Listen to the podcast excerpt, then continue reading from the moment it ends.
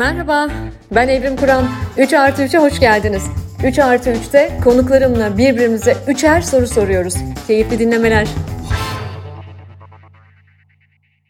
Herkese merhaba. 3 artı 3'ün yeni bölümüne hoş geldiniz. Bu bölümde konuğum iş insanı, sosyal girişimci, yazar, televizyon programcısı ve daha fazlası şimdi birazdan CV'sini okurken anlayacaksınız. Sevgili arkadaşım Özlem Denizmen. Özlem hoş geldin 3 artı 3'e. Merhaba, hoş bulduk.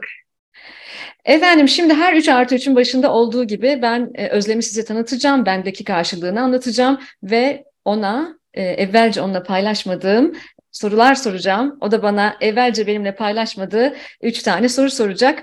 Özlem Denizmen kim? O lisans eğitimini Cornell Üniversitesi'nde Endüstri İşletmeciliği bölümünde tamamlamış. Sonra da MIT e, Sloan School of Management'ta MBA, finans odaklı e, yüksek lisansını yapmış bir iş insanı. E, ayrıca Özlem Stanford'da pazarlık, GE Crotonville merkezinde liderlik, Harvard Business School'da ileri seviye yönetim, Harvard Kennedy School'da toplum liderliği programlarını da tamamlamış biri. Gördüğünüz gibi yaşam boyu öğrenci bir kadın kendisi. 1994'te ee, başlıyor iş hayatına Amerika'da finansal analist olarak Merrill Lynch Yatırım Bankası'nda başlıyor. Sonra Türkiye'de Garanti Yatırım Bankası'nda devam ediyor kariyerine. 2000 ee, yılından bu yana Doğuş Grubu'nda strateji bölüm başkanlığı, sosyal yatırımlar danışmanlığı, bütçe planlama, iş geliştirme, yatırımcı ilişkileri gibi çok çeşitli görevlerde bulunuyor. Özlem şu anda Doğuş Otomotiv ve Doğuş Oto Yönetim Kurulu üyesi ee, ve bir hayat amacı var. Ülkemizde bireysel para yönetimi bilgisinin artmasıyla ilgili bir meselesi var Özlem'in. Ülkemiz insanının daha mutlu, finansal açıdan huzurlu bireyler olması çabasıyla da memlekette finansal okuryazarlık seferberliğini başlatmış bir kadın. 2010 yılında para durumu sosyal girişimini başlatıyor Özlem ve e, bu amaçla önce CNBC'de daha sonra e, A Haber'de televizyon programı yapımcılığı yapıyor. Posta gazetesinde yazıyor, e, çeşitli dergilerde, eklerde yazıyor. Aynı zamanda 2013 yılında FODER, Finansal Okuryazarlık ve Erişim Derneği kurucu başkanı oluyor. E, Monay, para durumu kurucusu, kitapları var. Cebinde Mucize Yarat ve Kartlarınla Mucize Yarat isimli kitapları var. Ee, anlat anlat bitmiyor. Çok kısaca onun CV'sini özetlemeye çalıştım size. Ama anlay anlayacağınız gibi, e, şimdi fark ettiğiniz gibi sevgili dinleyici, bugün Özlem'le sanırım para konuşacağız. E, bilmiyorum belki başka şeyler de konuşuruz. Özlem sence iyi anlattın mı seni? Şunu düşünüyordum, teşekkür ederim. E, şunu düşünüyordum, aslında insanın e, CV'si özgeçmişi her gün sıfırlanıyor gibi. Çünkü eskiden bilmiş olduğun, öğrenmiş olduğun, yapmış olduğun şeyler sadece e, şu andaki dünyadaki işte bilginin, e, bilimin değişmesi, gelişmesi, teknoloji ve her şeyi yeniden öğrenme zorunluluğuyla sıfırdan başlıyor gibi. Hani bu kartı çekerler ya kredi kartını böyle e, e, sağdan sola e, elle çekerler. Onu onu düşündüm. E, çok teşekkür ederim. Evet, e, senin programına katılmış oluyor olmak da çok büyük bir keyif. Ben çok teşekkür ediyorum. Bir nevi iade ziyaret. Ben de onun e, televizyon programına katılmışlığım evet. var. Böyle birbirimize iade ziyaret yapıyoruz diye e, de kabul edebilirsiniz. Ama çok önemli bir iş yapıyor Özlem. E, bence e, Türkiye'de özellikle biz kadınların çok ihtiyacı olduğu bir konuda başlattığı bir seferberlik var. Ama onun yaptığı işlerde beni çok heyecanlandıran ve ilgilendiren e, diğer yanlardan bir tanesi de e, Davos'ta yerini alıyor olması her sene. E, Dünya Ekonomik Forumu biliyorsunuz sevgili dinleyen Davos'ta toplanıyor. 2023 toplantısını da geçen hafta İsviçre'de gerçekleştirdiler. Geçen hafta e, 2023'ün teması parçalanmış bir dünyada işbirliği idi. E, çok etkileyici bir temaydı bence. Özlem de ayağının tozuyla Davos'tan geldi. Birinci sorum tabii ki buradan gelecek. Özlem ne havadisler getirdin? Ben e, gelir gelmez yazdığın yazıyı da okudum. Daha seninle çok sohbetlerde yapacağız bu yıl belli ki Davos'ta duyduklarımızla ilgili. Ama dinleyici bir senden duysun. Bir kere niye Davos'ta toplanıyorsunuz? Bunu bir duysun. Davos'ta kimler toplanıyor? E, Davos'un önemi ne ve bu sene ne konuştunuz? Evet. E, Davos tabii 50 senelik bir aslında organizasyon, çok önemli bir organizasyon. E, dünya liderlerinin bu hükümetler olabilir, şirketler olabilir, sivil toplum olabilir, akademi olabilir, medya olabilir, sanat olabilir ama e, kendi alanında öncü olan kişilerin bir araya geldiği Bunun e, formal kısmı var, daha az formal e, kısmı var ama toplam anlamında baktığımız zaman 3000 artı 7000 kişi bir 10 bin kişilik bir küçük bir kasabada karlar içerisinde e, sokakta şey botlarla yürüyüp toplantıya girip onu çıkartıp topuklu ayakkabılarını giydiğin ve bu da bu da herkes yaptığı yani hani Avrupa Merkez Bankası da bunu yapıyor, başkanı da bunu yapıyor. Herkesin en aslında e, bir şekilde de e, samimi ve doğal halinde olduğu bir e, yer. E, şimdi e, Davos'ta bir de Young Global Leaders komünitesi var. Ben o komünitesin, komünitenin parçası olarak e, katıldım. Bir de yeni teknoloji girişimimin e, de bir e, tanıtma orada fırsatı vardı. E, onunla alakalı oradaydım. E, bu sene neler konuşuldu? Bu sene daha önce de e, katılmıştım. E, Doğuş grubuyla çok uzun seneler katılmıştım. E, ama bu sene e, farklı gördüğüm şu vardı. İlk defa jeopolitik konuların her şeyin önüne geçtiği bir sene.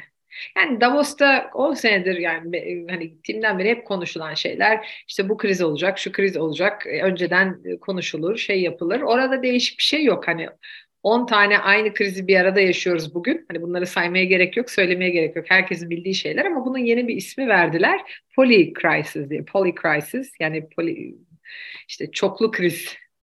E, poly crisis. Bu poly krizi biz yaşarken e, bu bilinen bir şey ama jeopolitik konular ve jeopolitik konularla ilgili olan katılımcılar örneğin NATO'dan çok daha fazla hani kime çarpsam NATO'dan gibi böyle daha az görmeye alışık olduğumuz içindeki şeyler. Ee, ve e, ve e, jeopolitik konuda tabii en öne çıkan konu Rusya ve Ukrayna konusu savaş. Ve orada e, bu, bu tabii ki çok önemli birçok konu gibi o da kendi içinde bir kriz ama dünyadaki ekonomik ve ekonominin dışında da birçok konu hep buna bağlanmış ben gördüm. Çıkarımım bu. Hani jeopolitik çok temel bir şey. Onun altındaki birinci maddede Rusya, e, Ukrayna konusu ne olacak? Rusya'nın bir sonraki adımları ne olacak? Neler yapılabilecek? Bu çok e, temeldi.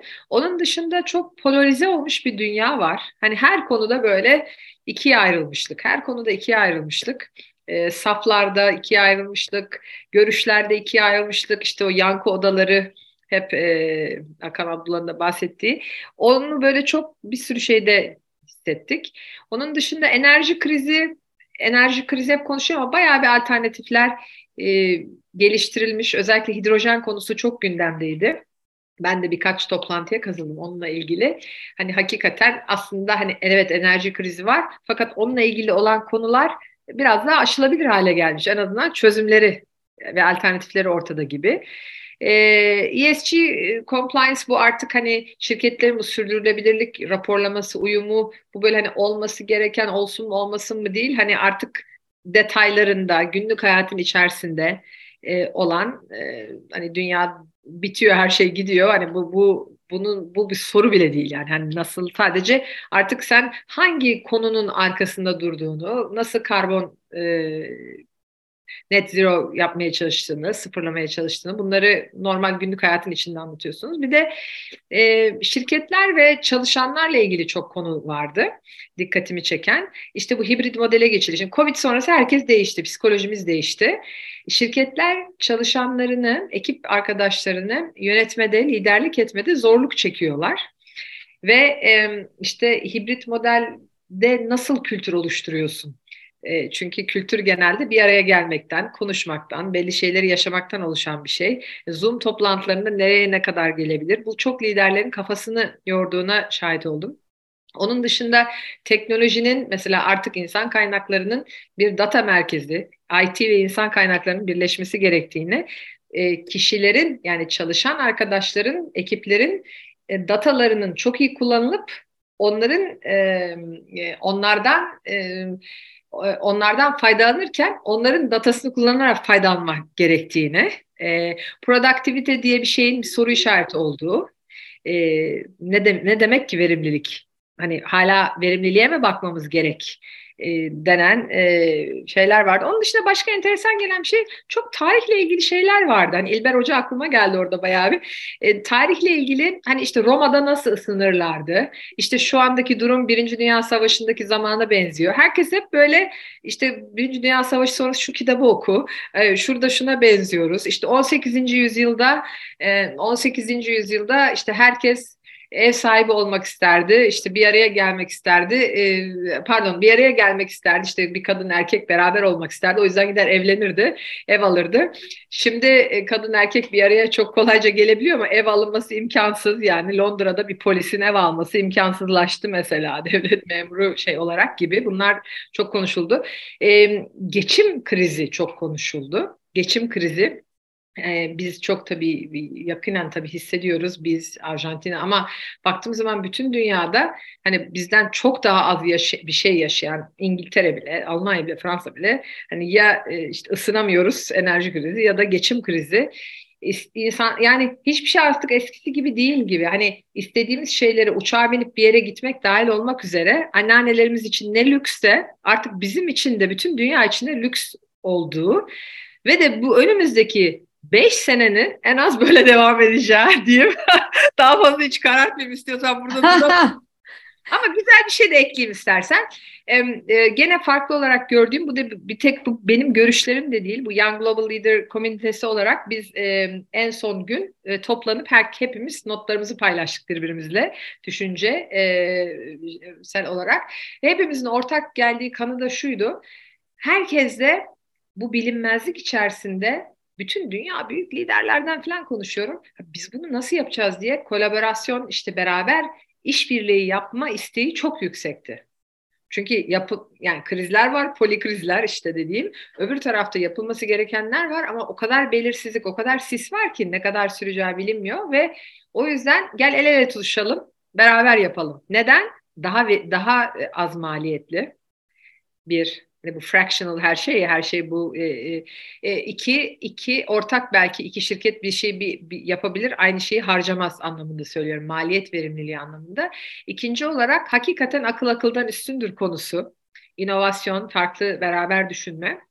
Üçüncü olarak da çok insani bir şey söyleyeceğim. İnsanın kendini güvende hissetmesi için herhalde e, insani tarafını biraz daha hissetmesi gereken şey zamanlardayız diyeyim durdum. Harika. Ee, çok heyecan verdi bana bu. Tamam, ee, önümüzdeki beş yılda bu krizlerle e, haşır neşir olacağız ama zaten Davos'ta yıllardır şunu söylüyorlar değil mi?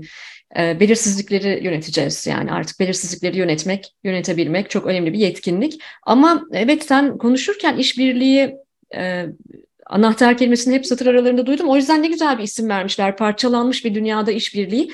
Dilerim ki en küçük toplumun en küçük biriminden başlayarak e, Türkiye'de de, Türkiye toplumunda da, toplumlarında da her yere safha safha yayılır ve dünyaya da bu işbirliği duygusu. Evet, işbirliği duygusu var ama duygu kadar önemli olan hmm, duyguyla başlıyor, niyetle başlıyor ama mekanizmalar önemli. Hı hı. Yani mekanizmalar, süreçler hani nasıl? Hani bir çay içelim konuşalım mı? Hani konuşmakla niyet belirtiliyor. Ondan hı hı. sonraki mekanizmaların olmadığı da konuşuldu. Yani işbirliğini kolaylaştıracak bunlar neler bilmiyorum. Bunlar belli teknolojik sistemler olabilir, süreçler olabilir, farklı şeyler yapmak olabilir. Senin podcast'ın olabilir bilmiyorum. Ama e, işbirliği için mekanizmalar olması gerektiği ve mekanizmaları üreten inovatif girişimcilerin de burada çok değer göreceği ve de aslında beceri olarak da daha girişimci olan insanların çünkü işbirliği yapabilmek için networking yapman lazım, tanışabilmen lazım, konuşabilmen lazım. Değil mi? Bir iletişim var orada. Bir de çok güzel, hoş bir şey konuşuluyordu. Ee, hoşuma gitti. Şimdi inovasyon en tepeye çıksın deniyor. Ama inovatif insanlar genelde, yani genelleme yapıyorum tabii bu herkes için geçerli değil ama daha yenilikçi olan insanlar çok daha operatif olmuyorlar. Yani uygulamacı olur birisi. Birisi de daha düşünür, daha işin felsefesini böyle yapamıyor. Şimdi daha düşünen ve farklı düşünenler alt tarafta elendiği için yukarı çıkarken o zaman yukarı çıkanlar çok inovatif olmuyor. Bana da dikkatimi çekti. Hani baktığınız zaman Çünkü işi hızlı yapacaksın, verimli yapacaksın. Şirket para kazanacak. Ama farklı düşünenlerin yukarı yükselmesi daha zor e, genelde. E, ama şu anda da onlara ihtiyaç var. Bu nasıl olacak diye bir dilema var orada da. Yani organizasyonel yapılanmaları da yeniden dizayn etmemiz gereken, her şeyi yeniden tanımlamamız ve yeniden dizayn etmemiz gereken bir dönem geldi. Böyle söyleyebiliriz. Evet. Ben zaten o yüzden hepimizin tasarımcı olduğunu düşünüyorum artık. Evet. Yani çok, tüm çok liderlerin, çok tüm girişimcilerin. Biz tasarım, yeni bir tasarım yapmakla yükümlüyüz. Çok haklısın. Ama işte gel gör işte herkesin e, de, demin nasıl başladın işte sen benim CV'mi sayıyorsun işte özgeçmişimi falan. Hani bazen insanlar düşünüyor ki yani bu kişi böyleyse işte ne bileyim 20 senede de bu işi yapıyorsa o doğru biliyordur. Yok öyle bir şey. Yok öyle bir şey. Yani kimse doğru biliyordur diye bir şey yok. Denemek var, MVP'ler var. Denemek, görmek, değiştirmek. E, bu hani hakikaten hani çevikliği hissederek yaşamak. Ama bence her şey psikolojiye geliyor. Çünkü bir insanın bunları yapabilmesi için e, Zuhal Hoca, Acar Hoca ile de hep konuşuyoruz. Yapabilmesi için psikolojik belli konuları aşmış olması lazım. Duygusal boşluklarını doldurmuş olması lazım ki egosundan ya da belli ihtiyacı olan psikolojik e, şeylerden arınmış anlamda bunları yapabilsin. Yoksa konuşması kolay ama yapması zor konular. Çok doğru. Zaten o yüzden araştırmalar hep şunu gösteriyor ya. E, örneğin e, dijital transformasyon çabaları neden şirketlerde başarısızlığa uğruyor? E, veya işte bir sürü kültürel değişim, dönüşüm çabaları neden başarısızlığa uğruyor? Sebebi insanların kültürel olarak uyumsuz olması. Sebepleri insanların davranışsal olarak, ruhsal olarak henüz orada olmaması. Dolayısıyla bunun gerçekten işin psikoloji tarafının çok kritik olduğunu düşünüyorum. Ee, buradan da e, Zuhal Hoca'ya, Acar Hoca'ya selamlar olsun. Ee, bugün e, Acar Hoca şöyle bir şey e, paylaştı sosyal medyasında. Bu vesileyle onu da okuyayım da e, böyle güzel bir e, girdi olsun. Evet, evet. Dedi ki hayat herkesi kırar, en çok da iyileri kırar. Önünde iki seçenek olur. Ya kırıldığı noktada kurban rolüne girer ve başkalarını, kaderi, anneni, babanı, yöneticini suçlarsın ya da kırıldığın yerden güçlenir, kalemi eline alır, kendi hikayeni yazarsın. İşte böyle bir çağdayız. Çok güzel. Aynen öyle. Yani o yüzden hep bir seçim var. Yani ya kurban psikolojisini işte söyleneceğini yapacağım. Para konularında da aynı. Ya da oradan şey yapacaksın. Hani her duygu e, ben de çocuklarıma iki oğlum var. Onlarla konuşurken hani ilk, duyguyu yaşa tabii ama hani iki saate aşmasın. yaşa her neyse hani tabii büyük olaylardan bahsetmiyorum ama gün içinde olan şeyleri beş dakikada geç. Çünkü geçmezsen aslında orada uğraştın ya da mesela anne işte bir şeyden çok etkilendim bana öyle tamam orada şu anda seni kontrol ediyorlar. Şu anda sen kontrol ediliyorsun. Sen kontrol edilerek mi yaşamak istiyorsun yoksa kendi duygularını kontrol ederek e, gelmen gereken işte chat GPT mi her neyse blockchain mi yani kullanman gereken teknolojileri kullanıyor musun? Ben teknolojiye çok takıkım ve e, aslında hani böyle şey teknoloji alacak bir şeyi elinizden alacak değil teknolojiyi kullanabilenler ve kullanmayanlar diye ayrılıyoruz artık. E, kullanmak için de merak lazım.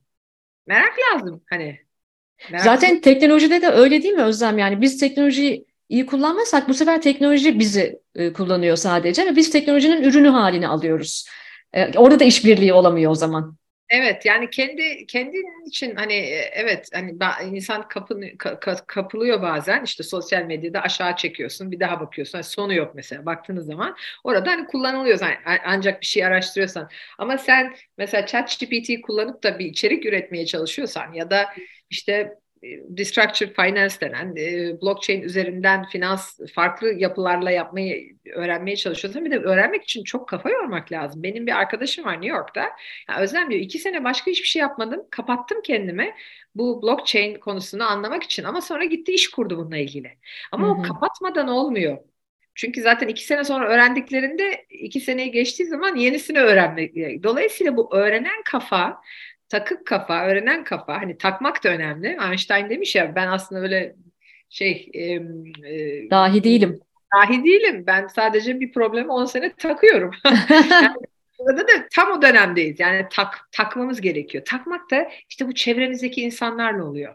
Yani çevrendeki insanlar ne konuşuyor söyle bana yaz ver. Bana nereye gideceğini söyleyeyim. Para konusunda da öyle, diğer konularda da öyle. Ya ne kadar güzel söyledin. O yüzden ben Jim Rohn'un şu lafını çok severim. Sen en çok vakit geçirdiğin beş kişinin ortalamasısın der ya. Bunu çok çok önemsiyorum gerçekten ve evet takık olmak lazım ve sen bir, bir şey daha bize ve dinleyiciye hatırlatıyorsun e, derinleşmenin önemini de unutmaya başlamıştık biz. Böyle çok e, genel oradan biraz buradan biraz şuradan genel bir bilgi al. İki kitap okuyayım çıkıp konferans vereyim. Evet, Den tut evet. da bir kitap okuyayım o konuda bir girişim yapayım falan. Derinleşme çok önemli. Genç dostlar, genç dinleyiciler özellikle size söyleyelim buradan. Evet. Derinleşme için de tutku lazım. Yani ben Hı-hı. şimdi mesela 12. senemi e, bitiriyorum. Finansal okuryazarlık girişimcisi olarak. İşte burada üç tane şirket, bir tane şey e, bir, bir, bir dernek hep beraber harika insanlarla kurduğumuz ben 7 sene yöneticiliğini yaptım.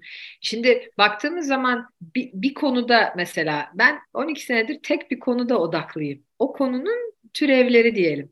Ama öyle olduğu zaman derinleşiyorsunuz ve derinleştikçe nasıl beyin nöronları tabii farklı şeyler de bakıyor. Hepimiz farklıyız. Hani hepimiz biriciyiz.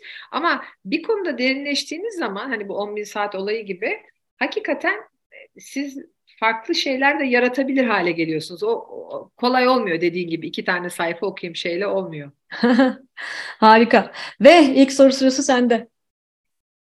Ben de. Sana soru mu soracağım? Öyle evet. Mi? Şimdi sen bana soru soruyorsun. Okey. Hayatın anlamı nedir? wow, tam zamanında gelen bir soru. Ee, Bağlantısallık var çünkü 3 artı 3'te. O yüzden soruları birbirimize önceden paylaşmıyoruz. Bağlantısallığa bırakıyoruz kendimizi. Bu da benim için böyle bir soru. Bu dönem çok üzerinde düşündüğüm bir soru. Öyle ee, mi? Gerçekten öyle. Gerçekten Hakikaten öyle. Sen soru 3 artı 3 dedin bana ama ben e, soru sana da düşünmedim. Ama bu benim hep kendimce hepimizin zaten değil mi içinde olduğu merak ettiği şey. Evet söz sende. E, galiba yıllar içerisinde yani hayatımızın çeşitli evrelerinde kuşakların dönüşümü gibi bizim hayatımızın evrelerinde de hayatın anlamıyla ilgili merak düzeyimiz ve verdiğimiz yanıtlar da değişiyor olabilir ama benim şu geldiğim dönemde 47. yaşımda benim için hayatın anlamı e, anlamlı bir hayat tasarlamak anlamlı ama sadece kendim için değil kendim için e, ekosistemimdeki insanlar için, iş ortaklarım için, sevdiklerim için ve tanımadığım insanlar için anlamlı işler yapmak ve anlamlı bir hayat tasarlamak. Gene orada tasarımcılığa geliyorum. Ee, iyi bir tasarım yapmak. İlla mutlu olmak değil, illa zengin olmak değil. Ee, onlar belki yan faydaları olabilir anlamlı bir hayatın. Ama kafayı çok taktığım şey, ama çok taktığım şey anlamlı bir hayat. Bu yaptığımın benim için anlamı ne? Benim yaşam amacıma hizmet eden bir eylemlilik içinde miyim? Yani sadece düşünüp romantize mi ediyorum kavramları yoksa eylemlilik içinde miyim? eyleme giriyor muyum bununla ilgili? Bence hayatın anlamı bu. Anladım. Bunu ölçebiliyor musun peki? Yani bugün anlamlı mı yaşadım acaba diye akşam kendine soruyor musun? Evet, e, sık soruyorum. Zaten onun için hemen uykuya dalamıyorum galiba.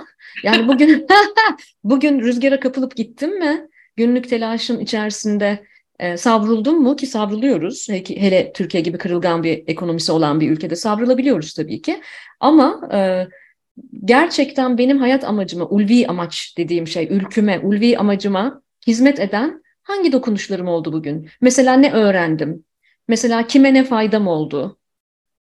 E, bu soruları kendime çok sık soruyorum. İlla çok büyük işler de yapmak zorunda değiliz ya. Evet. Bir sözcük öğreniyorsun bazen, bir kavram öğreniyorsun. Mesela ben bugün polikrizi öğrendim senden ve şimdi bunun üzerine bir sürü derinleşeceğim. Ve bu benim hayat amacıma hizmet eden bir öğrenme oldu. Çünkü benim hayat amacım e, gençlik istihdamına katkıda bulunmak. Ulvi amacım. Dolayısıyla bunun üzerine benim daha çok okumam, çalışmam, dinlemem, düşünmem, müşterilerimle e, oturup konuşmam vesaire gibi eylemlilikler gerekiyor. Sevmeyi de böyle görüyorum Özlem. Sevmek de bence bir duygu değil, bir eylem. Evet, çünkü davranışların bütünü. Değil mi? Davranışların bütünü. Hayvanları seviyorum, doğayı seviyorum. Evet. Ee, şu insanı seviyorum. Evet ama bunun sürdürülebilirliği için, gene sürdürülebilirlik de hayatımda kritik sözcüklerden biri. Sürdürülebilirliği için bütünün hayrına bunun hizmet edebilmesi için ne yapıyorsun gerçekten? İrili ufaklı. Evet. Ben o yüzden diyorum ki kredi kartı ekstreni ver bana. Kim olduğunu söyleyeyim sana. Süper. 3 ay, aylık ekstreni ver. Bakıp senin eylemlerinden çünkü Yani sonuçta gidip papatya toplamıyorsan parayla ilgili bir şey var ortamda. E, ve senin e, finansal eylemlerinden senin kim olduğunu, senin değerlerini, e, zaten artık genel anlamda her birimizin para karakteri var. Ve baktığın zaman bu burada çok e, hemen insan ele veriyor. Aslında aynı şeyi ben zaman içinde söylüyorum. Bana sen bir aylık ajandanı ver, ver. Ben senin nereye gideceğini söyleyeyim. Nereye gidiyor bu, bu, bu kadar zamanı buraya ayırarak. Çünkü bunlar kaynak. Para bir kaynak, zaman bir kaynak. O kaynakları nasıl kullandığının reçetesini verdiğin zaman çok kolay onu okumak. Matematik formülü gibi. Hatta hatta ve hatta yani şey biz e, burada e, benim uygulamamda e, öyle bir projeksiyonlar da yapıyor olacağız. Hani böyle gidersen böyle, şöyle gidersen böyle. Biraz daha sağa çek, biraz daha sola çek. Şunu yap çünkü insan aslında biraz da e, MIT'de bir şeye gitmiştik 20. yıl dönümünde bizi derse almışlardı bir iki sene önce ve şey demişlerdi ki işte dünyada şu anda bilmeniz gereken en temel birkaç e, şeyden birini alacağız. Bir tanesi outsourced mind dedikleri işte e, taşeron edilmiş beyin diyeyim. Taşeron edilmiş beyin şimdi yani artık her şeyimizi böyle çok uğraşmadan hesap makinesi gibi birilerine verip app'lere, onlara bunlara işte ne kadar yürüdüm biri bakıversin, ne kadar harcadım biri bakıversin, ne, ne yapmam gerek biri bana söylesin. Çünkü hem polikrizde hem e, bu kadar bilgi şeyinde zaten insanın kendini yönetmesi imkan dışı bir şey haline geldi. Yani kendini yönetmek bana göre en zor şey. O yüzden ben işte en başlarken 12 sene önce dedim ki parasını yöneten hayatını yönetir. Bir gün oturdum şey okuyordum. Plato demiş ki kendini yöneten, kendine hükmeden dünyayı yönetir. Demiştim ki ne kadar doğru. Sonra böyle yerimden fırlamıştım. Ya demişim parasını yöneten hayatını yönetir benzetme. Dolayısıyla kendini yönetme gene geliyor psikolojiye. Çünkü duygular bizi yönetiyor diye. Ee, Bunlar e, çok önemli konular ama genelde bununla zaman geçirilmiyor bunu anlamak ve keşfetmekle. Diğer konulara da dalınıyor ve kendini kontrol edemediğin için kendini başkaları seni yönetip duruyor bütün gün. İşte çok doğru bir nokta. Benim de ikinci sorum tam buradan geliyor. Sen e, insanların parayı daha iyi anlaması gerektiğini düşünüyorsun. Hatta şöyle bir şey yazmıştın bir vakit. İster CEO ol, ister profesör, ister bakan, ister olimpiyat şampiyonu paranı doğru yönetmek için finansal okuryazarı olman şart. Evet. Bu da okulda öğretilmiyor ne yazık ki ee, ve hatta şöyle bir şey de ekledim ve emin olun daha iyi eğitimliler bunu daha iyi yapabilir diye bir kural da yok. Bu benim için çok etkileyici. Ee, sorun buradan gelecek hem de e, kendini çok adadığını bildiğim e, e, girişiminde Mon Monay'da para durumunda e, bunu yıllardır yapmaya çalışıyorsun ve şimdi artık daha da fazla e, bizlerin de erişimleri olacak. Ben sanki Türkiye'de kadınların finansal okuryazarlığa daha fazla ihtiyacı olduğunu düşünüyorum. E, sen gerçi e, ben senin pek çok programını izledim, konuşmalarını dinledim. Erkekseniz de oturmayın köşede yani erkeklerin de üzerinde çok büyük bir yük var. Erkeklerin de finansal okuryazarlığa ihtiyacı var diyorsun ama benimki belki daha kişisel bir e, kaynaktan çıkan bir soru. Çünkü ben finansal okuryazarlığımı geç geliştirmeye başlamanın bir kadın girişimci olarak bunu geç geliştirmeye başlamanın ve bunu uzun yıllar bir erkeğe emanet etmiş olmanın bedelini ödemiş biri olarak soruyorum sana bu soruyu. Türkiye'de kadınların daha mı çok ihtiyacı var finansal okuryazarlığa ve e, siz şimdi ne yapıyorsunuz biz hayatımızı burada e, kendimizi daha kolay yönetelim diye? Çünkü benim kişisel olarak çok ihtiyacım var böyle desteklere. E, Türkiye'de daha farklı, farklı ülkelerden daha fazla değil. Onu söyleyeyim. Yani Türk kadınının e, işte ne bileyim İtalya'dan ya da Amerika'dan ya şeyden orada öyle bir ayrım yok. Kaldı ki ben birçok ülke e, bazında global e, birçok şeyin içerisinde çalışıyorum. Pek öyle değil. Araştırmalara baktığımız zaman yani kadın erkek arasındaki farklar bazı dönemlere göre daha azalıyor, çoğalıyor. Fakat şöyle bir genel gene Davos'a döneceğim, tekrar buraya geleceğim. Ee, kadınların genel anlamda işte iş yerinde eşitlik olsun, eşit e, işe eşit ödeme olsun, işte bu Davos'taki rapordaki e, Ahmet ve Zeynep'in aynı şartlara sahip olmasının 125 sene aradaki fark olma konusu hepimizin bildiği e, bilinmiyorsa da onu söyleyeyim bir kadının yani Zeynep ortalama ad en çok kullanılan Türkiye'de diye Zeynep'i veriyorum. E, Zeynep'in aynı Ahmet'le eşit şartlara gelmesi dünya çapında 125 sene gerektiriyor. Şimdi bütün bunlarda bu polikrizden dolayı bir gerileme olabilir korkusu çok büyük dünyada.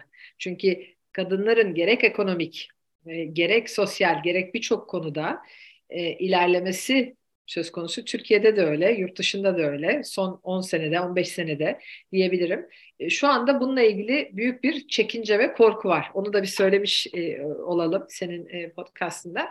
Ama ekonomik tarafa geldiğimiz zaman biz kadınlar farklı düşünüyoruz para konularında. Bir kere babam yapar, amcam yapar, kocam yapar ya da abim yapar diye böyle bir sanki bir erkek yapsa daha iyi olur gibi. Halbuki yani baktığımız zaman araştırmalar gösteriyor ki hiçbir orada fark yok. Sadece bizim zihin haritamızda biz de ne yapalım? Hani Jim Rohn'un beş kişiye bak dediğin zaman çevrende bunu görmen lazım. Yani çevrende parasını yöneten kadın görmediysen sen de bilmiyorsun gibi. Ama baktığımız zaman Zaten Türkiye'de hani kadınlar da ortalamada çok güçlü buluyorum ben. Ve aslında para yönetmeyi e, şöyle diyebilirim erkeklerden daha iyi yaptıklarını görüyorum. E, onu söyleyebilirim yani 12 sene sonra artık onu söyleyebilme hakkım var. Çok datayla konuşuyorum çünkü veriyle. Onu da neden söylüyorum? Şimdi tabii ben bütün olabildiğince Türkiye'yi de gezdim.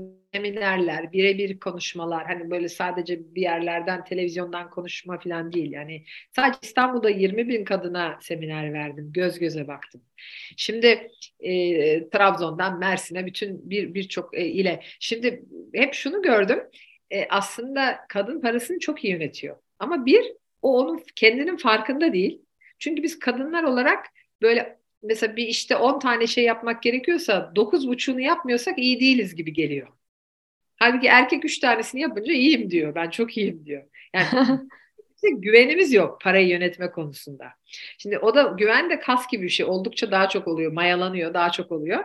Bir kere ben bunu görüyorum. Özellikle yatırım konusunda. Aman aman anlamam. An ya anlamayacak ne var? Hani gidip de en öne en böyle derinlemesine değil ama hani bir e, bileşik faizin nasıl çalıştığını yani 3-5 zaman ayırınca öğreniliyor hani böyle büyük matematik bilmem ne falan da değil. Kaldık öyle bir şey diyor. Yani kadınların matematikten daha uzak olması sadece o da gene e, eski kodlamalardan gelen bir şey. Gör, gör, daha fazla olmadığından.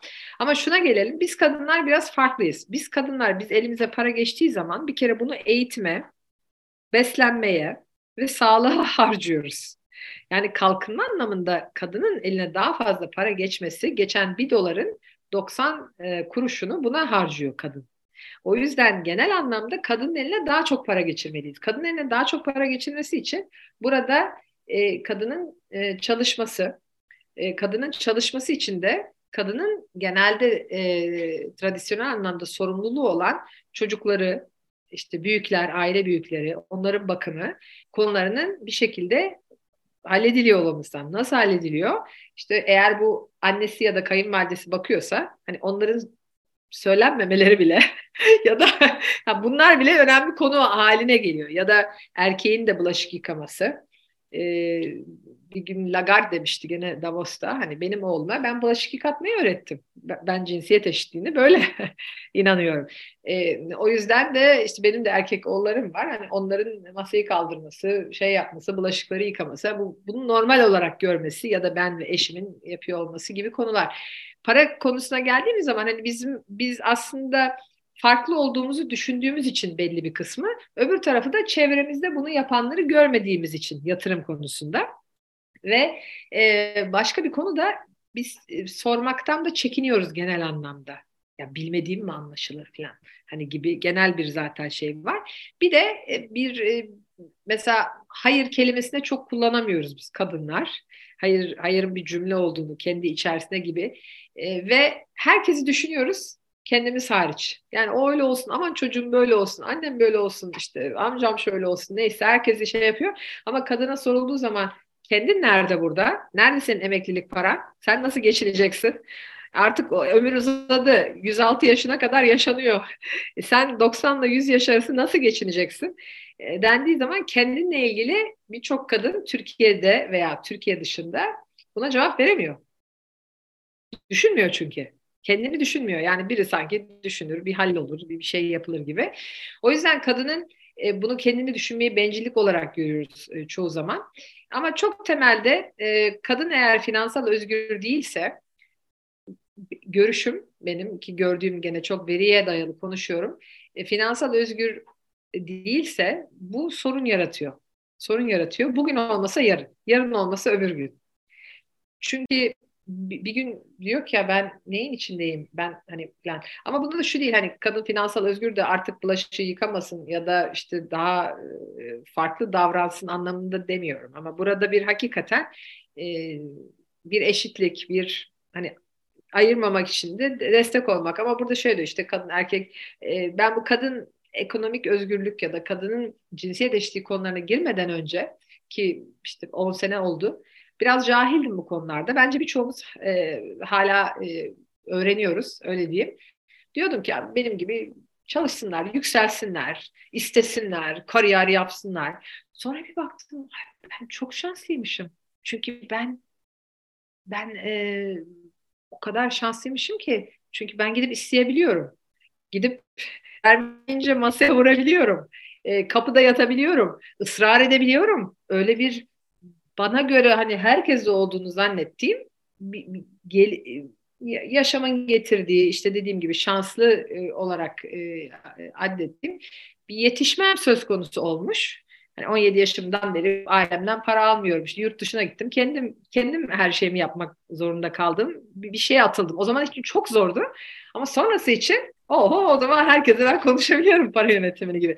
Dolayısıyla e, e, aslında kadınların para konusunda farklı olduğunu e, herkesin kabul etmesi ve onların eline daha fazla para geçmesi, daha fazla yatırıma yönlenmesi ve de aile içi para konularının erkekler tarafından e, paylaşılması, e, kadın çalışmıyorsa bile çok önemli buluyorum, buluyorum ben. Mesela erkek paylaşmıyor. Yani sen işten anlamazsa işteki para. Mesela borca giriyorlar. E kadın da sonuçta o borcun içinde. O kadar çok geliyor ki senelerdir bana. İşte kocam şöyle borca girmiş, böyle girmiş. E, isterseniz e, ODTÜ, Boğaziçi, işte Bilkent neyse Harvard, e, MIT mezunu olun. Hiç fark etmiyor. Para konusu evde öğreniliyor. Annene bakıyorsun ne yapıyor?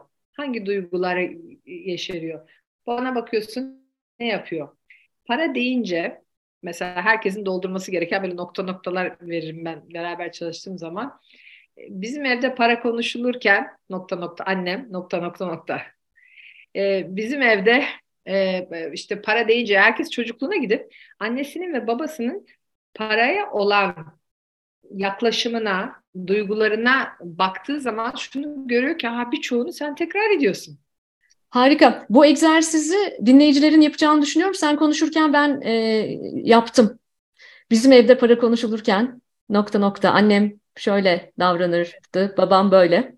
Evet ve e, şöyle e, daha fazla param olsa ben nokta nokta nokta. Çünkü çoğu zaman da insan kendine engel daha fazla parası olması konusunda. Yani şöyle bir örnek vereyim hemen Evrim.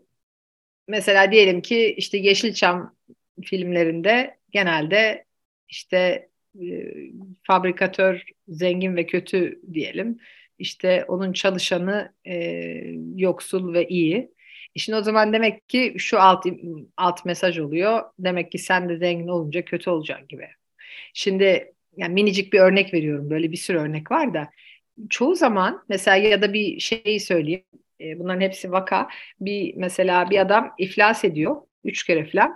Sonunda bakıyor baba, babası bakılıyor. Babası e, babası aslında iflas etmiş bir, bir dönem hayat boyunca ve o da bir şekilde onu tekrar etmeye çalışıyor.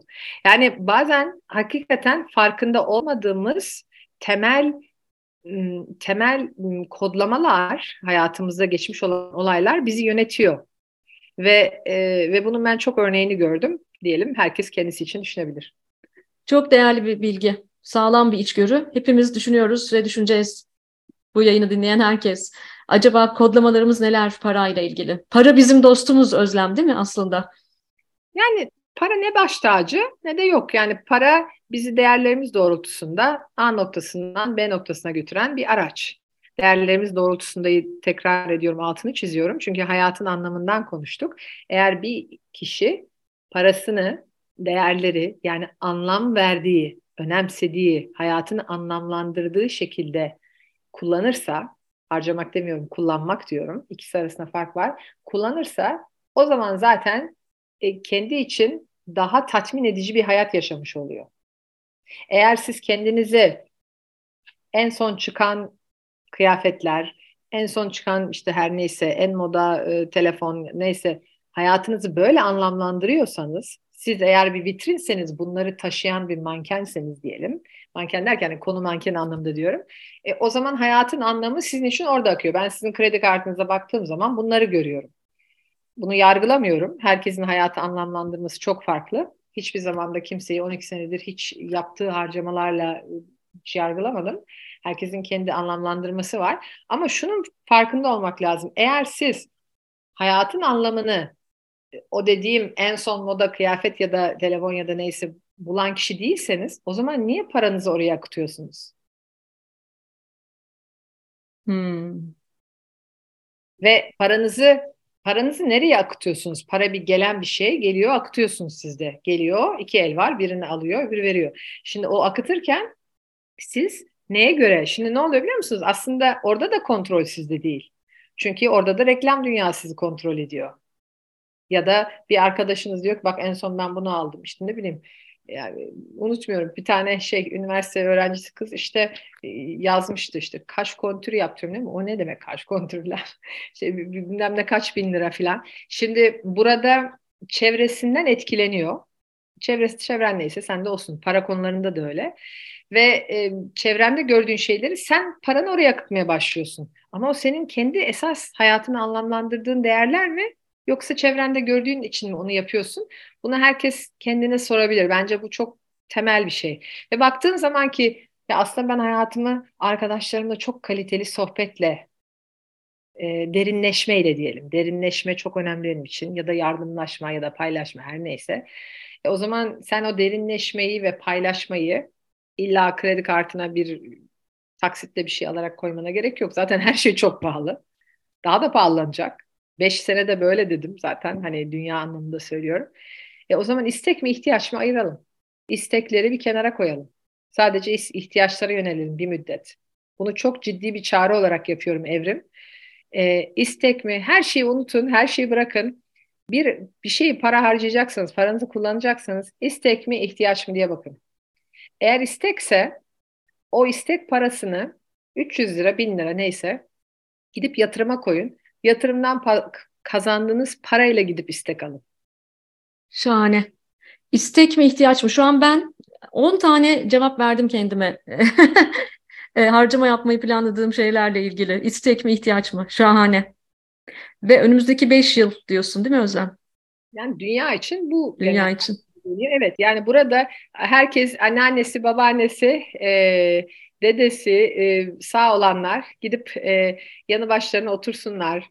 E, onlarla sohbet etsinler, onlardan dinlesinler, onlar nelerden geçmiş, Türkiye'miz nelerden geçmiş. Yani hakikaten hepimizin biraz biraz e, beslenmeye ihtiyacı var. Hayatın anlamı. O yüzden o soruyu sordum. İnsan olmak ne demek? Yani Davos'a gene geri dönersek mesela psychedelics konusu çok önemli bir konuydu. Her yerde işte bu bir şeyler e, alıyorsun şey, yani e, e, sa sağlık e, yani doktor gözetiminde olan ya da olmayan şekillerde yani insan psikolojisini farklılaştırma adına olan farklı şeyler diyeyim. Ben de çok detayını bilmiyorum ama ama şunu gördüm. Herkes daha çok insan e, tırnak içinde olmaya çalışıyor. Çünkü bütün her şey arttığı zaman hayatın anlamı ne? Ben ne yapıyorum? Ne için yaşıyorum? Ben kimim?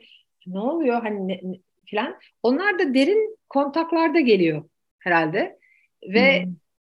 buna daha fazla ihtiyaç var. Bu kontakları da işte anneannemiz dedemizle hem değerlerimizin aile değerlerimizin de devam etmesi adına e, ben önemli buluyorum. Çok önemli buluyorum ama e, işte onlardan hep dinlediğimiz ama bizim zamanımızda şöyle zordu, böyle zordu. Şimdi o dönemler geliyor. Benim gördüğüm öyle. Nefis. O yüzden e, Davos'ta e, tarih de çok konuşuldu demen de beni çok etkiledi. Kendi yaptığım işi itibariyle de çok etkiledi. O yüzden ben de tüm gençlik araştırmalarımızda, gençlik çalışmalarında hep önceki nesilleri anlamak gereğine, nereden geldiğimizi, e, nereden geldiğimizi, köklerimizin nerede olduğunu, nasıl evrildiğimizi en başta anlamak gerektiğini, okumak gerektiğini ve bilmek gerektiğini düşünen biri olarak bu beni daha da heyecanlandırdı. Ve ikinci soru sırası şimdi sende. Ben de. E, para ile ilgili bir hikayen var mı? Korkunç, güzel, enteresan, her neyse. o kadar çok hikayem var ki. E, çünkü para e, parayla ilişkimi iyileştirmeye çalışıyorum. e, paradan korktuğumu fark ettim Özlem. Yani e, genel bir kanaatim olduğunu ben beceremem ki. Ben parayı zaten yönetemem ki. Bu beni çok aşan bir konu. E, ben zaten öğrenmeye çalışsam da bunu öğrenemem ve anlayamam diye uzun uzun yıllarımın geçtiğini fark ettim. Fakat e, bundan tam olarak iki sene önce e, bu makus talihi değiştirmeye karar verdim ve e, para işinin de başına geçtim kendi işimde. Ve bir baktım ki evet öğreniyorum, anlamlandırabiliyorum, bunu becerebiliyorum. Dolayısıyla parayla şu anda flört ediyorum.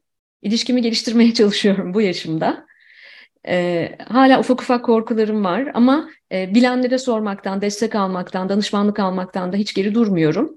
E, 2023'ü de böyle hedeflemiştim. Yani e, parayla daha barışçıl bir ilişkim olmasını sağlamak e, 2023 amaçlarımdan biriydi. çok güzel. Yani şöyle düşünürsek bir arkadaşın var senin. Sen onu sevmiyorsun sen kirsin diyorsun, sen e, iyi değilsin diyorsun, şöyle diyorsun, böyle diyorsun. Şimdi o arkadaşın sana ziyarete pek gelmez. Ee, yani parada bir arkadaş olarak görürsen mesela, hani orada parayı sevmek ama arabanı sevmekle aynı. Araç sonuçta. Hani baş tacı etmemek çok önemli. Korku da genelde korku Hani genel için söylüyorum. Genelde korku hani ya parasız kalırsam ya işte e, olan kimin de çok parası var. Hani bu arada hani zenginler daha mutlu değil. Onu da söyleyeyim.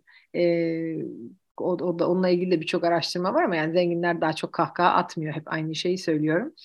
Ee, ama e, burada şu şu önemli. Yani e, bir yere kadar tabii para şey yapıyor ama çok zenginler de bu sefer kaybeder miyim korkusunu yaşıyor. Hani herkes de yani para ile ilgili herkeste bir şey var. Kimse de yok değil. Herkes de var. Herkes var. Sadece bunun farkında olup başka konular gibi bunun üzerine gidip anlamak, kendini iyileştirmek ee, ve özellikle ben eşler arası paraya da biraz değinmek istiyorum e, Evrim. E, eşler arası samimiyeti çok önemsiyorum. Çok görüyorum ve gizli borçlar, finansal aldatma diyorum ben ona. Ve e, şu dönemde mali konuların çok zorladığı, e, ülkemizi, bireyleri, herkesi çok zorladığı bu dönemde eski alışkanlıklarımız biraz onlara da farklı bakmamız lazım. Örneğin diyelim ki siz haftada iki kere dışarı çıkıp yemek yiyen bir çiftsiniz ve arkadaşlarınız halen gidiyorlar. Ama bir gidiyorsunuz restoranta yani gelen fiyata inanamıyorsunuz. E şimdi o zaman yani haftada iki kere gitmenize gerek var mı? 15 günde bir gitseniz ne olur? Ne oldu? 15 günde dört kereden bir kereye indirdik. Ama bu size bir şey kaybettirmemeli. Hani evde bir makarna yapıp da bir, bir çift arkadaşınızı çağırabilirsiniz ya da işte çocuklarla bir şey. Yani aslında hayatı güzel ya da ya da bunu hayıflanabilirsiniz. Ah biliyor musun biz işte kaç kere gidiyorduk gidemiyoruz her şey çok pahalı. Evet pahalı ve sen oraya paranı akıtmamayı seçtin. O zaman bir davranışını değiştireceksin. Dışarıda yeme içme davranışını değiştireceksin. Ya da işte her neyse güzelliğe harcadığın parayı değiştireceksin. Ya da hani bir yerden e, ben ona harcama zaafı diyorum. Yani bir yerden başlamak lazım. Bir yerden başlayınca dışarı diğerleri de sokak e, ne şey sökük gibi şey geliyor. O yüzden benim herkese tavsiyem paranızı nereye akıttığınızı böyle bir bakın ve en fazla nereye harcıyorsunuz? Ve burada biraz daha farklı davranışta bulunabilirsiniz. Ve bu kolay. Bunu arkadaşlarla yapıp ya baktınız arkadaşlar çok harcıyor. Boş ver arkadaşları değiştirin. Yeni arkadaşlarda fayda var. Hay hayatta bir sürü zenginlik var. Onları da tanımak lazım yani. Evrim doğru söylüyorum. Çok birçok kişi arkadaşlarını davet ediyor hadi gidelim diye ve utanıyorlar şimdi ya bir dakika bizim bütçemizde yok demeye. Yani bunu illa da öyle demenize gerek yok ama usulü bir şekilde diyebilirsiniz. Yani sosyalleşmek çok önemli ya hayatımızda. O yüzden bunu çok gördüğüm için söylüyorum. Kıramıyor, edemiyor, kart geliyor, ödeyemiyor. Çok çok doğru. Çok çok iyi bir e, noktaya değindin. Bunu eklemen bence çok iyi oldu. Hatta e, ben demografi çalıştığım için e, son dönemde işte mesela boşanma oranlarına falan da bakıyoruz. Hani şu konuşuluyor ya Özlem. E, istatistikler bunu doğruluyor. Pandemiden sonra boşanma oranlarındaki artış falan. E, e, çünkü bizim hayatın önemli bir gerçeği, gerçek bir aracı olan parayla, ekonomiyle, işle olan ilişki modelimiz değişti pandemiden sonra. E, e, tabii evde aynı evde hiç dışarı çıkmadan kalmak da ayrı bir konu tabii. Tabii. o da o da önemli diye düşünüyorum. Ama evet her şey modeli değişti. Yani o yüzden finansal özgürlük önemli. O yüzden insanlar birbirine e, ihtiyacı var e, diye değil de insanlar seçtikleri için bir arada kalıyor olma büyük bir özgürlük. Büyük bir özgürlük. O yüzden e, o yüzden e, kadının da kendi finansal özgür olması, erkeğin de ha evden çıkamıyorum, çocuklar küçük çalışamıyorum. O kadar çok örnekler verdim, halen de veriyorum. Evden iş yapan, para kazanan, yani isteyen yapıyor. Ama istemek de şöyle, hani o zaman o da istesin diyemiyorsun. Çünkü onun mesela diyelim ki Ayşe var, e, bir de e, Fatma var. Ayşe'nin ortamında herkes böyle fıkır fıkır işte mücadele edenler var, girişimciler var, isteyenler var, yapanlar var. Şimdi Ayşe'ye de bir hem hırs geliyor, hem özgüven geliyor, hem de ya o yapıyorsa ben de yapabilirim diyor. Fatma'da da hiç öyle bir durum yok. Onun çevresinde zaten öyle bir öyle bir çevre yok. O zaman o bunu düşünebiliyor bile. O zaman o diyor ki ben bunun içerisindeyim, ben böyle kalacağım, işte para kazanamayacağım o kurban psikolojisine ister istemez gidiyor. Hani onu da suçlamıyorum orada. O yüzden çevre çevreniz yoksa diyorum ya beni takip edin, benle konuşun, beni bırakın. E, sizi e, ben para konusunda hani diye e, sizi ilham veren 3-5 kişi bulun. Onları takip edin. Bir de bu Instagram'dan falan kimi takip edersen onların hayatın içine giriyorsun ister istemeden evrim. Bir de böyle hani herkes işte bak şu anda buradayım, şuradayım falan diye olmayan şeyleri çekip hani özendirmek konusu falan herkes özendiği için bir sürü şeyi de harcıyor. Ya, o yüzden başkalarının sizi ne sosyal medyadan e, ne duygularınızla ne harcamalarınızla yönetmesine izin vermemek lazım. Harika. Harika bir uyarı. Ee, ben kendi adıma bir sürü şey öğrendim. Ee, ve bir şey daha öğrenmek istiyorum. O yüzden bölümün son sorusunu soruyorum. Ee, senin e, çalışmalarını okuduğumda, seni dinlediğimde şöyle bir kavramla karşılaşıyorum. Bu beni heyecanlandırıyor. Çünkü ben aynı zamanda e, çeşitlik, kapsayıcılık ve hakkaniyet çalışıyorum. DEI çalışıyorum. E, sen e, bir de finansal kapsayıcılıktan bahsediyorsun. O ne demek Özlem, finansal kapsayıcılık? Şöyle söyleyeyim. Bir mutfak düşünelim e, ve e, bir benzetme yapacağım. Mutfakta e, çok güzel malzemeler var ve yemek yapıyoruz. E, yemek yapmayı öğreniyoruz. Bu finansal okuryazarlık. Ama ocak lazım. Ocak yoksa o yemeği pişiremiyorsun. Ocakta finansal sistemin içinde olmak, yani bankacılığın içinde olmak, finansal kurumların e, bir üyesi olmak, onları kullanmak. Eğer siz e, paranızı yastık altında tutuyorsanız Türkiye'ye faydası olmayan bir birikim oluyor. Banka onu alıp da başkasına kredi olarak veremiyor. Şimdi eğer siz finansal sistemin içinde değilseniz siz demek ki finansal sistemin dışındasınız. Yani finansal sistem sizi içe alamamış. Kimler dışında? Gençler dışında ev kadınları, 10 milyon ev kadını var ben, sen daha iyi bilirsin.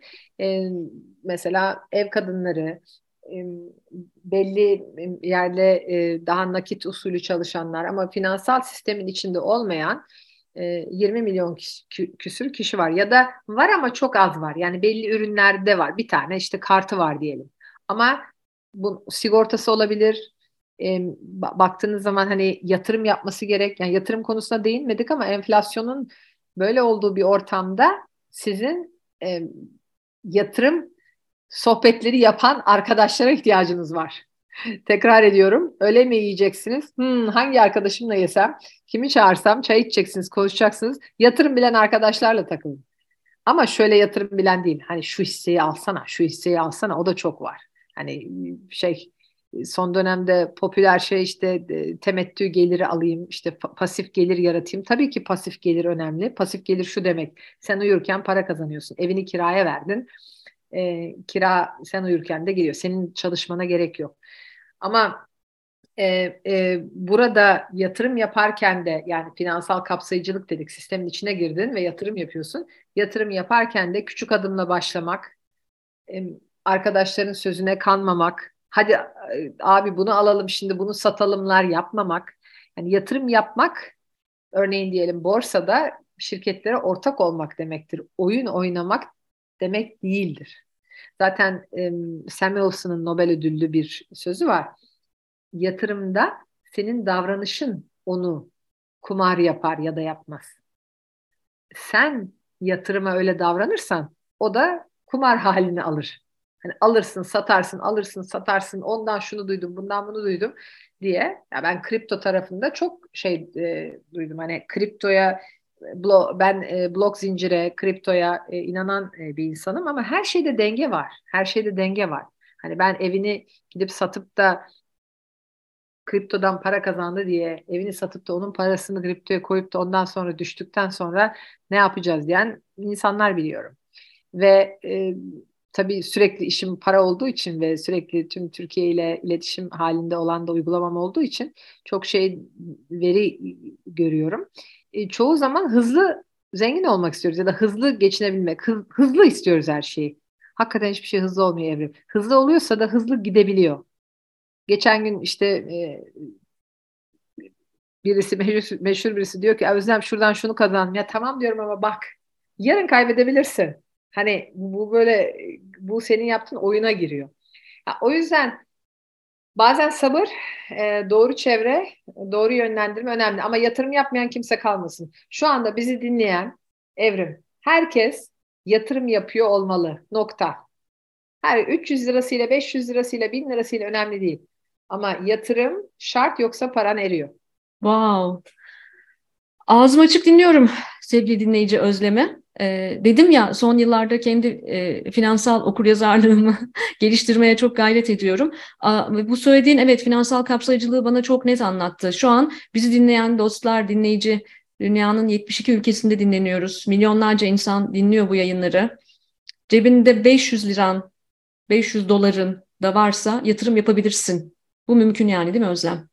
Tabii ki tabii 10 dolarla da 10 lirayla da yani bunlar e, bu zaten e, kesirli tam Türkçe fractional hani bu ke, e, kesirli kesirli yatırım mesela işte bir hisse diyelim çok pahalı ama zaten siz onun 10 dolarlık kadarını alabiliyorsunuz ve Türkiye'den de alabiliyorsunuz bunu ve artık her şey kesirli. Şimdi hiç kimse yani mesela büyük sanat eserleri kesirli satılıyor.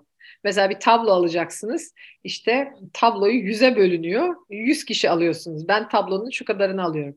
Ev alacaksınız şimdi. Evin şu kadar metrekaresini alıyorsunuz. Yani her şey çok pahalılandığı zaman e, la beraber oluşan bu fractional economy yani dediğimiz kesirli olan şeyler e, bunu herkese bir kere bunu davet ediyorum. Herkes bunu öğrensin, içine girsin, anlamaya çalışsın.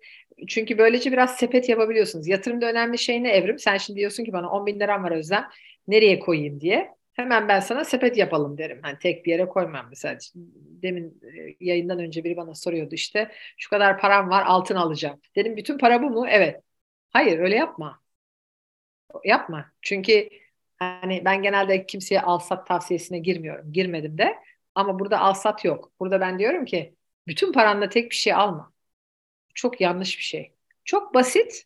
Çok basit. Zaten basit şeyler en zor değil mi Evrim? Hı hı.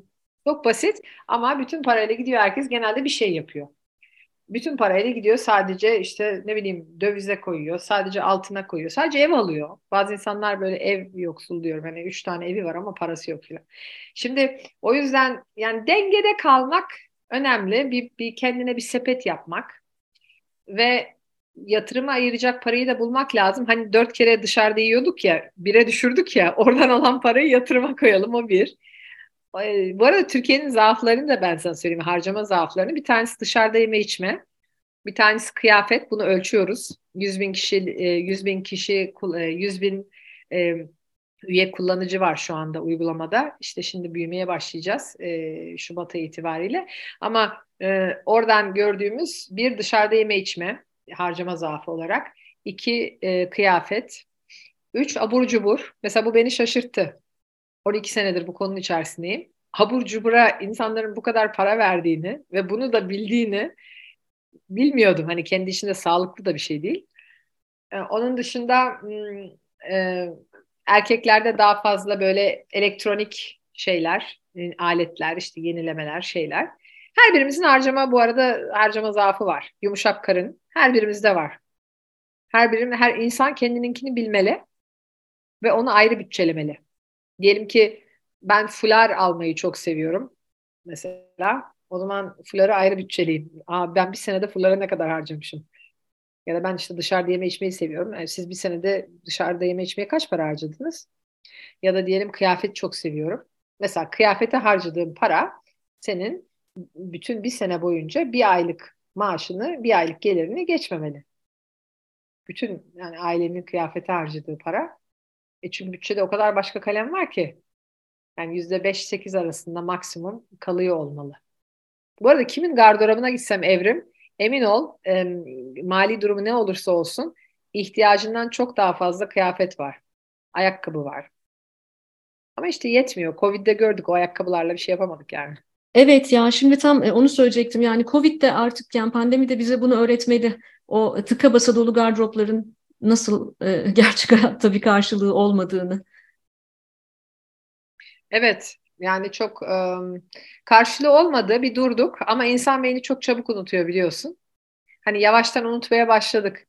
Şirketler Covid sırasında yaptığı önlemleri, şeyler, bireyler, aileler Covid sırasında aslında hayatlarını nasıl anlamlandırdıklarını tekrar düşündüklerini birçok insan her şeyi unuttu bence.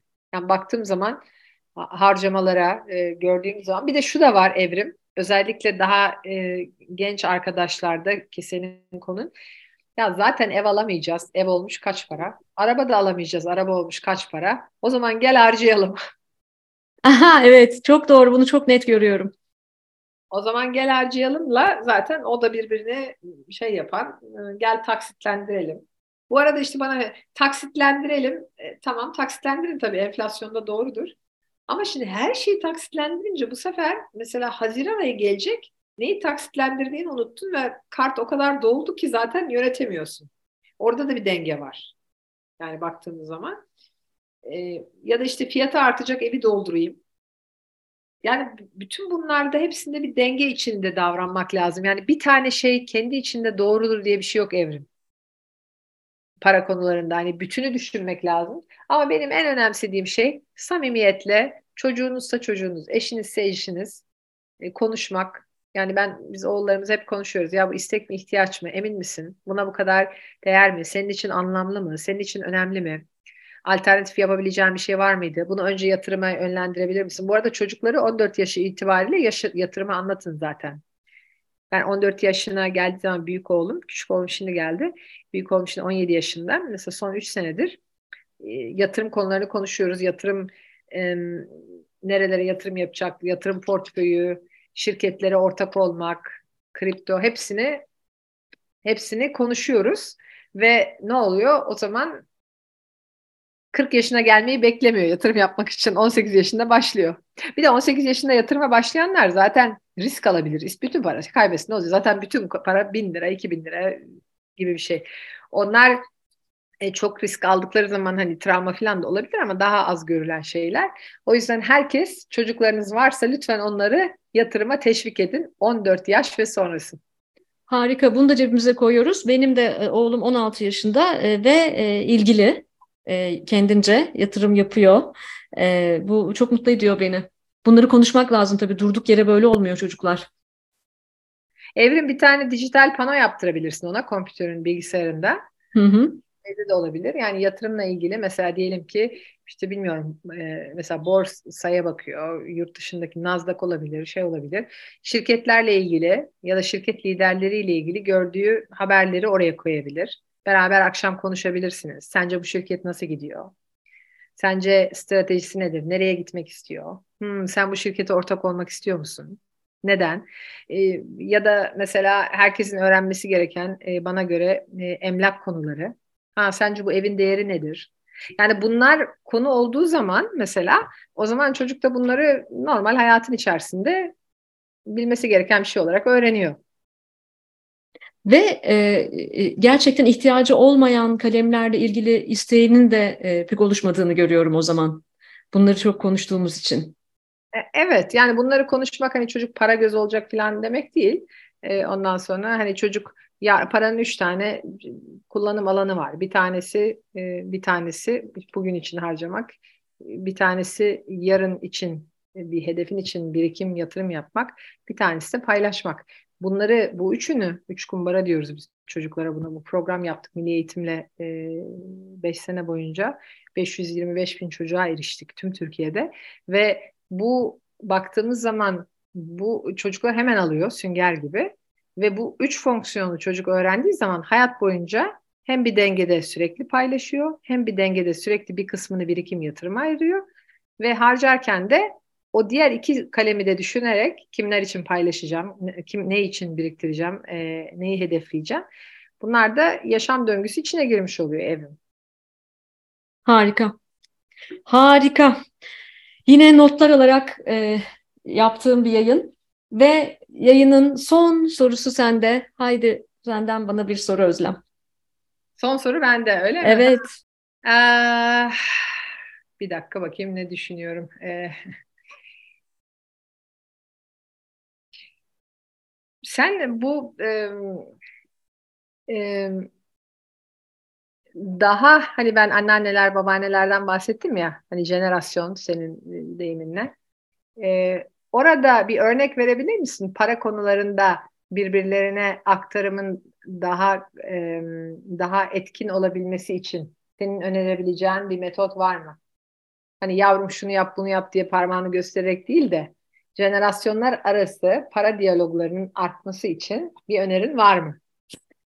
Evet, e, şöyle ben e, aile şirketleriyle de çok yoğun çalışıyorum bunu. E, çünkü aslında orada önemli bir sermaye var, değil mi? Yani önemli bir sermaye kuşaktan kuşağa aktarılıyor, önemli bir bilgi birikimi, deneyim aktarılıyor ve ve paranın konuşulması da gerekiyor. Ben her zaman farklı kuşakların aynı masaya oturup önce nereden geldiğimizi, nasıl edindiğimizi, parayı nasıl edindiğimizi konuşmamızın faydasına çok inanıyorum. Ve onun bağlamını konuşmaya çok inanıyorum. Örneğin Cumhuriyet tarihinin ilk yıllarındaki bağlam şuydu, göstergeler böyleydi. Sonra yavaş yavaş artık serbest piyasa ekonomisiyle tanıştıkça bağlam böyle oldu, göstergeler böyle oldu. Kuşakların isminin ne olduğu önemli olmaksızın. Milenyum çağında bağlam değişti, küreselleşmenin etkilerini görmeye başladık ve e, göstergeler bu hale geldi. Dünyada ve Türkiye'de işte şimdi de böyle bir dönemi yaşıyoruz. Ben kuşakların birbirinin bağlamını anlaması gerektiğine çok inanıyorum. Göstergeleriyle beraber. O yüzden oğlum 16 yaşında, ona hamile kaldığım günden beri ona bir defter tutuyorum Özlem. Ee, inşallah 18 yaşına geldiğinde vermeyi planlıyorum. Defteri bir görsen hep bağlam anlatıyorum ona. Oğlum şu anda 2 yaşındasın, döviz kuru şu. Göstermedin mi şimdiye kadar hiç defteri? Hayır görmedi hala. Güzel. Bu arada benim babam ne yapıyor biliyor musun? Ee, e, onu ben belki e, ilham alabilirler diye başka e, kişiler. Ona işte, annemize babamıza resim gönderiyoruz ya resim işte şu anda buradayız şunu yapıyoruz falan falan. E, doğum günü hediyesi olarak iki torununa da her sene oradan gö e, benim gönderdiğimizin gönderdiğimiz resimlerle ve de işte neredeysek oradaki kendi bağlamına yani bu bana bunu hatırlattı biliyor musun? Ben işte şu, Hollanda'da yaşarken şunu yapmıştım. Ben işte şöyle bir şey. Oradan işte e, bir e, belki bir şiir, belki bir işte edebiyat parçası, belki bir yer. Hep kendi kafasında onun neyin yansıttığıyla beraber bir kitapçık yapıyor. Şey A4 şeye basıyor. Ondan sonra onu şeye götürüyor böyle bir e, bastırıyor. Ve bu harika bir şey gibi oluyor. Seneler içerisinde yapmak isteyenler varsa diye. Nefis. Çok güzel oluyor. Böyle şey bir gün bize geldiğinde gösteririm. Seneler böyle. Ee, ve ben de bakıyorum. Çünkü bir sürü ben de bilmediğim şeyi görüyorum. Ve de e, büyüklerimiz ifade ettiği hayatlarıyla ilgili şeyleri özellikle yazıya döktükleri zaman o da aslında hayatın kalitesini hem onlar için hem de biz bunu öğrenen çocukları için çok değerli oluyor diye düşünüyorum. Kesinlikle çok çok iyi bir fikir.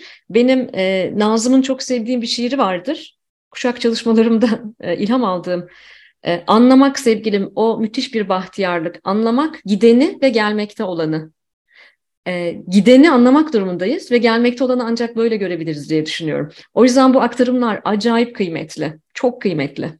Çok çok kıymetli ve e, buradan temenni edelim ki ikimizin de önem verdiği bir konu o aktarımlar, o bağlamlar, birbirine yaklaşmalar e, bence Davos'ta konuşulan daha fazla nasıl e, insan olabiliriz yani human being'in being tarafı nasıl yaşayarak e, yapabiliriz? E, bu da hepimiz için böyle bir belki düşünce olarak kalabilir.